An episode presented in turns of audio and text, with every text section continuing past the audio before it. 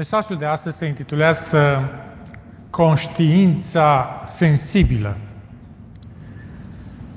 Conștiința joacă un rol major în uh, transformarea spirituală. O conștiință sensibilă caută să cunoască voința lui Dumnezeu și dorește să o împlinească. Dumnezeu și-a făcut uh, cunoscută voința și este o nebunie să punem la îndoială ceea ce a ieșit de pe buzele Lui. După ce Dumnezeu a vorbit, uh, nu pot uh, exista întrebări îndoielnice pe care să le rezolve omul. Ascultarea este cel mai înalt dictat al conștiinței. Satana uh, îi conduce pe oameni să facă un simplu compromis. Un astfel de pas poate duce la distrugere. Și marele nostru adversar are agenți care caută constant o oportunitate de a distruge sufletele. Antia Petru, capitolul 5, versetul 7 ne spune Fiți treji și vegheați, pentru că potrivnicul vostru, diavolul, dă târcoale ca un leu care răgnește și caută pe cine să înghită.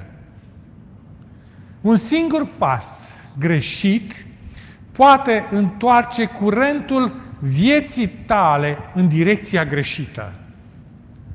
Și s-ar putea să nu știi niciodată ce ți-a provocat ruina.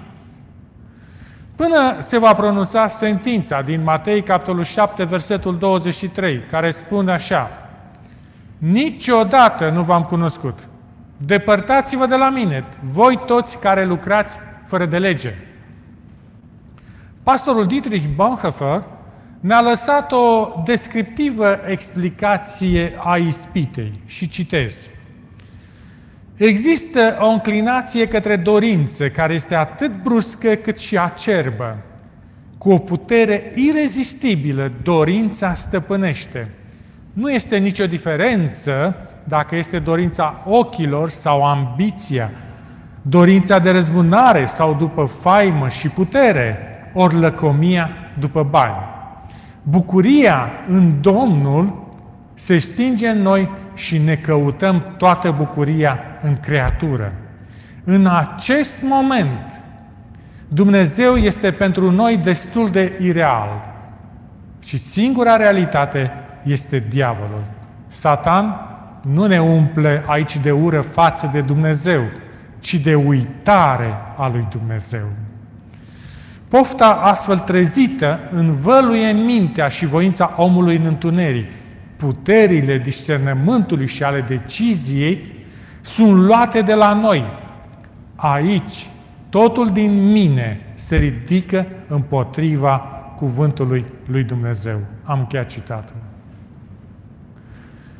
Nu există persoană pe pământ, inclusiv Isus Hristos, care să nu se fi confruntat cu ispita.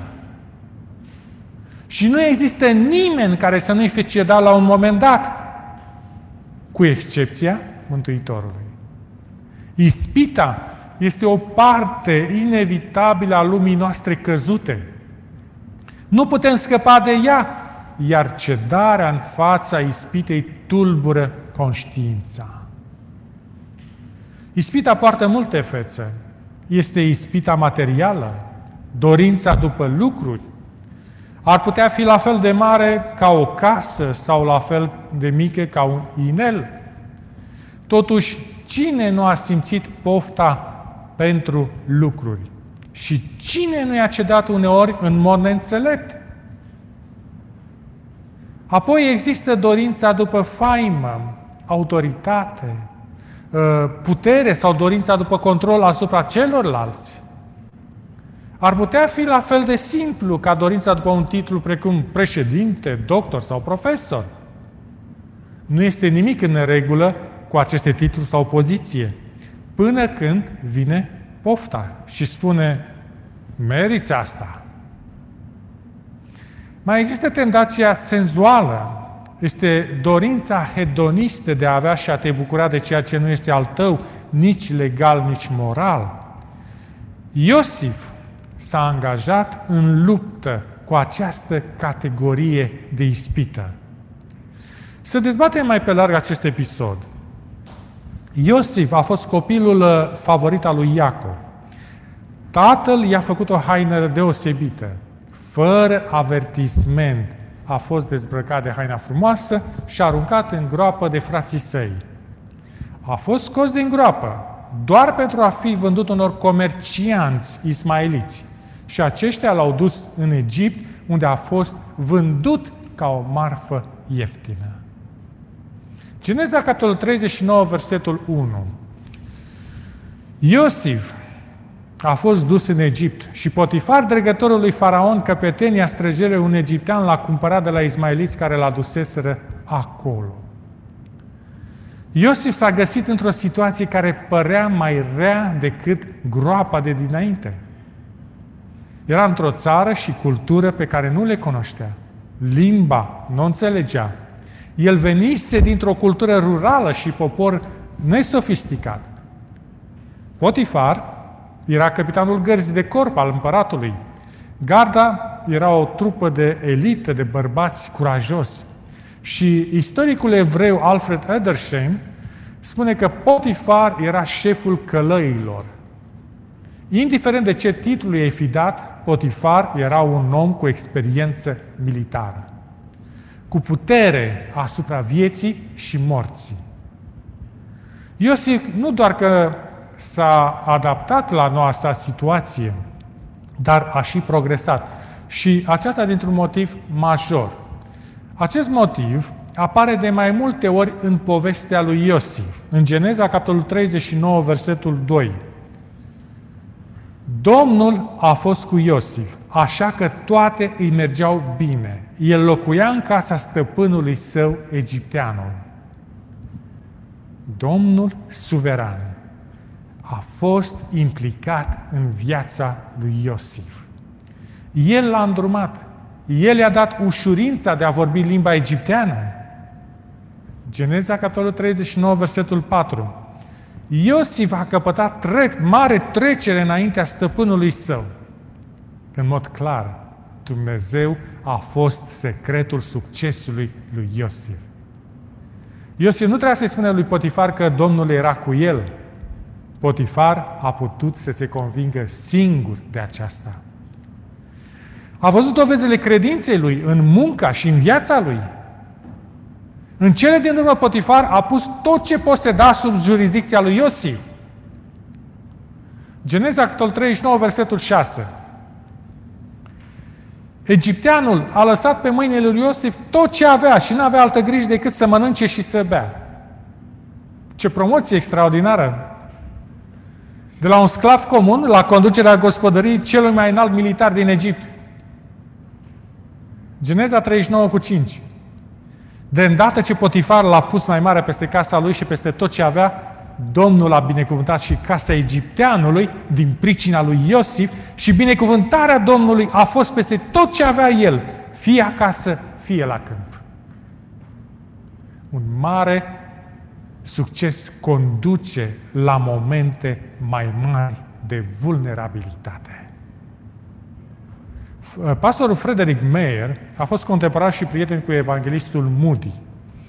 El scria, putem să ne așteptăm la tentații în zilele prosperității mai degrabă decât în cele de lipsă. Nu pe versanții ghețarului din Alpi, ci în câmpiile însorite din campania. Nu atunci când tânărul urcă greu pe scara abruptă a faimei, ci când a intrat pe poarta ei de aur. Nu acolo unde bărbații se încruntă, ci unde sunt zâmbete rafinate de lingușire. Acolo ispita stă în așteptare. Ai grijă. Acest avertisment se adresează omului de succes. Celui care se bucură de favoarea lui Dumnezeu. Thomas Carlyle, eseistul scoțian, avea dreptate când a spus adversitatea este uneori grea pentru un om. Dar pentru un singur om care poate rezista prosperității, există o sute care vor rezista adversității. Ispitele care însoțesc prosperitatea sunt mai mari decât cele care însoțesc adversitatea. Iosif a prosperat cu siguranță. Potifar a lăsat totul în sarcina lui. Aici este un sclav de încredere. El organiza toate moșile lui Potifar, îi administra toate finanțele. Iosif își stabilea propriul program. Și Geneza, capitolul 39, versetul cu 6, se încheie cu o propoziție semnificativă. Dar Iosif era frumos la statură și plăcut la chip. Aceste cuvinte se găsesc doar de patru ori în Vechiul Testament. În dreptul lui Iosif, Saul, David și Absalom. Nu este nimic în neregule cu a fi frumos sau bine construit fizic, dar odată cu acestea vin ispite unice. Iosif este un servitor de casă care are acces la informațiile confidențiale ale lui Potifar. Are încredere completă, încrederea completă a angajatorului său. Pe lângă toate acestea, este un bărbat arătos. Nu este surprinzător că pe aceste atribute fizice s-a concentrat satana. Scripturile nu irosesc cuvinte. În Geneza, capitolul 39, versetul 7. Nevasta stăpânului său a pus ochii pe Iosif. Unii s-ar fi simțit flatați de atenția doamnei Potifar. Dar nu și Iosif, nici măcar pentru o clipă. Fără ezitare, el a spus, Geneza, capitolul 39, versetul 9. Stăpânul nu este mai mare decât mine în casa aceasta și nu mi-a oprit nimic afară de tine, pentru că ești nevasta lui. Cum aș putea să fac eu un rău atât de mare și să păcătuiesc împotriva lui Dumnezeu? Iată o conștiință sensibilă. Din două motive. Primul, în primul rând, loialitatea față de stăpânul său, i-a spus acestei femei, stăpânul meu are încredere în mine. Mi-a dat autoritatea peste tot, peste tot ce deține. Nu i-aș putea trăda încrederea, niciodată. Iar al doilea motiv a fost loialitatea lui față de Dumnezeu. Pastor Clarence Edward McCartney adaugă o notă de realism când scrie Aceasta nu era o ispită obișnuită. Iosif nu era o piatră, o mumie, ci era un tânăr de vreo 20 de ani. Nu a fost o singură tentație într-o singură zi, ci a fost o tentație repetată. Ele nu ai scria. Până aici, Iosif rămăsese neatins de stricăciunea care domnea în Egipt. Dar aceste ispite erau atât de neașteptate, atât de puternice și seducătoare. Cum avea oare să facă față? Iosif știa care aveau să fie consecințele. Pe de altă parte erau tăinuirea, favorurile și răsplătirile. Pe de altă parte, disgrația, închisoarea și poate moartea. Întreaga sa viață depindea de hotărârea unui moment. Va triumfa oare principiul? Va rămâne Iosif totuși credincios lui Dumnezeu? Cu o îngrijorare ce nu se poate exprima în cuvinte, îngerii priveau la scena aceasta. Răspunsul lui Iosif a fost dat pe față, a dat pe față puterea principiului religios. Soția lui Potifar nu i-a acceptat răspunsul. Nu era pe punctul de a fi ignorată, așa că l-a agasat pe Iosif zi după zi. Poate că trăiești într-o bulă imaginară. Crezi cumva că ispita odată rezistată va dispărea. Când gândești astfel, devii o țintă mai mare pentru ispititor. Ispita reapare. Nu este surprinzător că soția lui Potifar l-a, urmat, l-a urmărit pe Iosif cu persistență, dar Iosif nu a cedat. Și ne bucurăm pe că n-a făcut-o. Iacov, capitolul 1, versetele 13 la 14, spune Nimeni, când este ispitit, să nu zică sunt ispitit de Dumnezeu. Căci Dumnezeu nu poate fi ispitit ca să facă rău, ci El însuși nu ispitește pe nimeni. Ci fiecare este ispitit când este atras de pofta lui însuși și momit. Nu există păcat în ispită. Păcatul constă în a ceda ispitei. Când te-ai lăsat ademenit de ispită, în cele din urmă, soția lui Potifar i-a întins o capcană. Geneza, capitolul 39, versetul 11, ne spune că într-o zi Iosif intrase în casă ca să-și facă lucrul și nu era acolo niciunul dintre oamenii casei. Nu erau servitori în casă. Oare de ce? Poate că soția lui Potifar îi trimisese undeva pentru a-i scoate din drum. Oricare ar fi fost motivul, ea a fost singură cu Iosif în casă. A trecut dincolo de avansurile verbale și l-a apucat de haină. Iosif și-a lăsat haina în mâinile ei și a fugit. Fuga din, fugi din calea ispitei. Acesta este sfatul biblic. Biblia nu ne spune să argumentăm cu ispita, ne spune să fugim. Dacă încerci să raționezi cu pofta, vei ceda în cele din urmă. Nu poți lupta împotriva ei. De aceea, Duhul lui Dumnezeu poruncește cu forță. Fugi! Exact așa a făcut și Iosif. A fugit, iar soția lui Potifar a rămas cu haina. Era furioasă, își dorea răzbunare. De aceea a construit un caz fals împotriva lui Iosif. Geneza 39 cu 16. și a pus haina lui Iosif lângă ea până s-a întors acasă stăpânul lui. Omenește gândim, dacă există un timp ca Dumnezeu să recompenseze pe Iosif, acel timp este acum. Doamne, răsplătește-l pe Iosif, pentru că a spus nu. Răsplătește-l pentru că a, fost în, a, că a fugit în loc să cedeze. Dar Dumnezeu nu este ca noi. El lucrează cu răbdare în moduri pe care nu le imaginăm. Dumnezeu vede mult dincolo de această situație. El știe ce trebuie făcut adânc în viața lui Iosif. În tot acest timp îl pregătește pentru măreția din anii următori. Prin urmare, Dumnezeu rămâne tăcut. Chiar dacă Iosif a fost prins într-o capcană, să urmărim cum se desfășoară complotul împotriva lui Iosif. Iosif era absolut nevinovat. Dar circunstanțele erau împotriva lui. Soția lui Potifar avea uh, haina drept dovadă. Iar poziția ei în casă i-a conferit putere. O putere manipulatoare. Geneza 39, 19 și 20. După ce a auzit cuvintele nevestei sale care zicea, iată ce mi-a făcut robul tău, stăpânul lui Iosif s-a mâniat foarte tare. A luat pe Iosif și l-a aruncat în temniță în locul unde erau închiși întemnițații împăratului și astfel Iosif a stat acolo în temniță. Oare ce trebuia, ce trebuie să fi trecut prin uh, mintea lui Iosif când a fost încarcerat? Nu numai că era nevinovat, dar a rezistat mereu și mereu tentații fragante.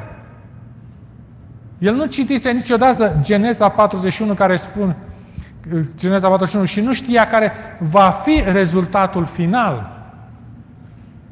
Nu știa că peste câțiva ani va fi primul ministru al Egiptului. Tot ce știa era că ceea ce a făcut este bine și că suferea rău pentru asta. În închisoare, zilele s-au transformat în luni, iar lunile în ani și nu puțin. Iosif a stat șapte ani în închisoare. Să citim Geneza, capitolul 39, versetul 21 la 23. Domnul a fost cu Iosif și și-a întins bunătatea peste el. L-a făcut să capete trecere înaintea mai marelui temniței și mai marele temniței a pus sub privegherea lui pe toți înțemnitații care erau în temniță și nimic nu se făcea acolo decât prin el. Mai marele temniței nu se mai îngrișea de nimic din ce avea Iosif în mână, pentru că Domnul era cu el și Domnul îi dădea izbândă în tot ce făcea.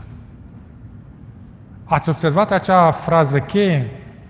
Domnul era cu el. Mâna Domnului era asupra lui Iosif, dar relația era reciprocă. Iosif a ascultat de Dumnezeu. În loc să fie amărât și supărat, i-a slujit lui Dumnezeu mai presus de orice. Și drept urmare a prosperat chiar și în închisoare. Un gând inspirat spune, mila de sine este de la diavol. Nu trebuie să te poți blând cu emoțiile tale. Sentimentele tale vor pleda pentru satisfacție. Ispita va lucra asupra lor implorând înțelegere. Pavel spunea în 1 Corinteni, capitolul 9, versetul 27, Mă port aspru cu trupul meu și îl țin în stăpânire. Iosif s-a purtat aspru cu ispita care apela la simțurile lui. În Geneza 39 cu versetul 9, el a numit ispita un rău atât de mare, un păcat împotriva lui Dumnezeu. Iar versetul 12 spune că Iosif a fugit de ea, nu s-a purtat manierat cu ispita, n-a răspuns politicos. Uh, Dag Hammarskjöld a fost uh, prim-ministru al uh, Suediei al doi, și al doilea secretar al general al Națiunilor Unite. Și el a spus, nu poți să te joci cu animalul din tine fără să devii complet animal. Nu poți să te joci cu cruzime fără să-ți pierzi sensibilitatea minții. Cel care vrea să-și păstreze grădina curată nu-și rezervă un teren pentru buruieni. Acest uh, episod biblic ne învață că nu trebuie să ne așteptăm la rezultate imediate. După ce a făcut ce era bine și a rezistat răului, Iosif a fost aruncat în închisoare. S-ar putea ca și tu să-ți pierzi slujba, s-ar putea să-ți pierzi prietenul, este posibil să, accepti, accept, să pierzi acceptarea grupului, poți fi ridiculizat, ridiculizat, s-ar putea să fii singurul care nu o face. Atunci fi singurul. Dacă ești urmașul lui Hristos, atunci păstrează-te curat din, din punct de vedere moral. Chiar dacă aceasta înseamnă retrogradare, pierderea statutului sau a locului de muncă. Datorezi aceasta caracterului tău și familiei tale. Mai presus de toate, îi datorezi lui Dumnezeu. Ispititorul tău va avea cuvinte potrivite și va fi foarte convingător și îți va spune ceva de genul Făcând acest lucru, vei dovedi că îți pasă cu adevărat de mine. Cine va afla vreodată? Suntem absolut în siguranță. Uite, oricum ne vom căsători curând, de ce să așteptăm? Ce contează? Sunt teribil de singur. Dumnezeu înțelege de ceea ce te-a adus El în viața mea.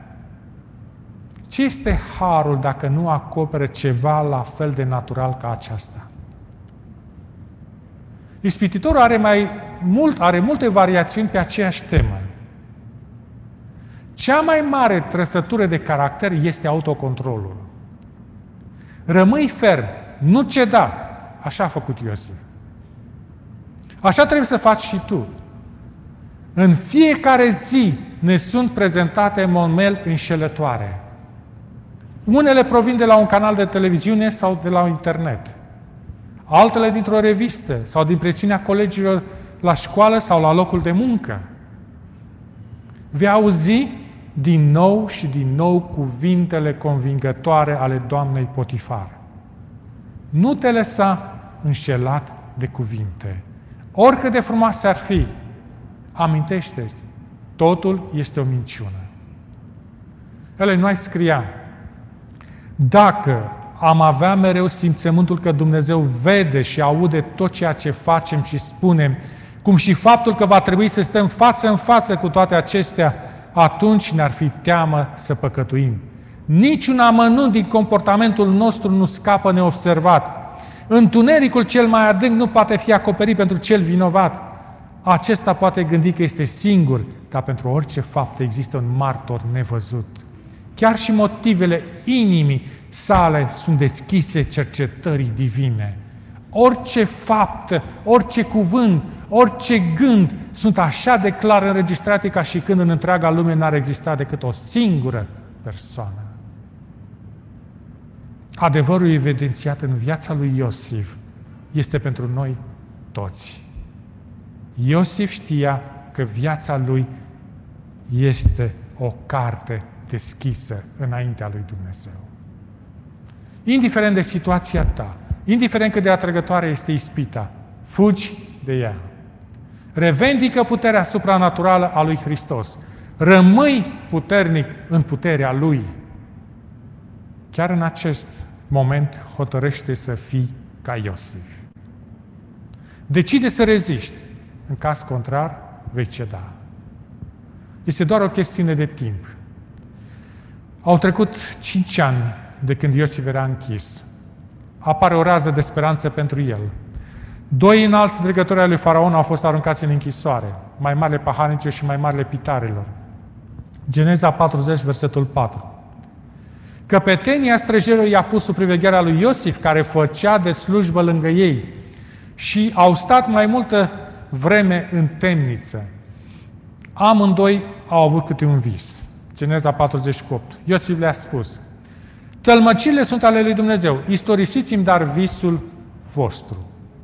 Iosif i-a spus mai marele, mai marelui pahanicilor în Geneza, capitolul 40, versetele 13-14. Peste trei zile faraon te va scoate din temniță, te va pune iarăși în slujba ta și vei pune iarăși paharul în mâna lui faraon, cum obișnuiai mai înainte când erai paharnicul lui. Dar adu-ți aminte și de mine când vei fi fericit și arată, rogu-te bunătate față de mine. Pune o vorbă bună pentru mine la faraon și scoate-mă din casa aceasta. Lucrurile s-au întâmplat în tocmai. Geneza 40, versetul 23 spune mai marele paharnicilor nu s-a mai gândit însă la Iosif. L-a uitat. Iosif era total neajuterat. Au mai trecut doi ani. Eu, deodată însă, fără veste, se aude o bătaie la ușa celulei sale. O mână dumnezeiască se pregătea să deschidă porțile temniței. Ellen White scrie, Împăratul Egiptului a avut într-o noapte două vise care păreau că prevestesc o mare nenorocire. El nu putea să stabilească însemnătatea lor, dar ei, ele continuau să-i chinuiască mintea. A fost umilitor pentru faraon să se întoarcă de la magii și împăra înțelepții împărăției sale să ceară sfat de la un străin și acesta un sclav. Dar era gata să facă lucrul cel mai umilitor dacă prin această ființă, prin această ființă sa tulburată putea găsi odihnă. Și Geneza 41, versetul 14, spune, l-au scos în grabă din temniță. Când vine timpul să lucreze, Dumnezeu lucrează repede. Faraon îi spune lui Iosif, Geneza 41 cu 15, Am aflat că tu tălmăcești un vis în data după ce l-ai auzit. Cu tot respectul, Iosif îl corectează pe Faraon. Versetul 16. Nu eu. Dumnezeu este acela care va da un răspuns prielnic lui Faraon. Geneza 41, 39, 40.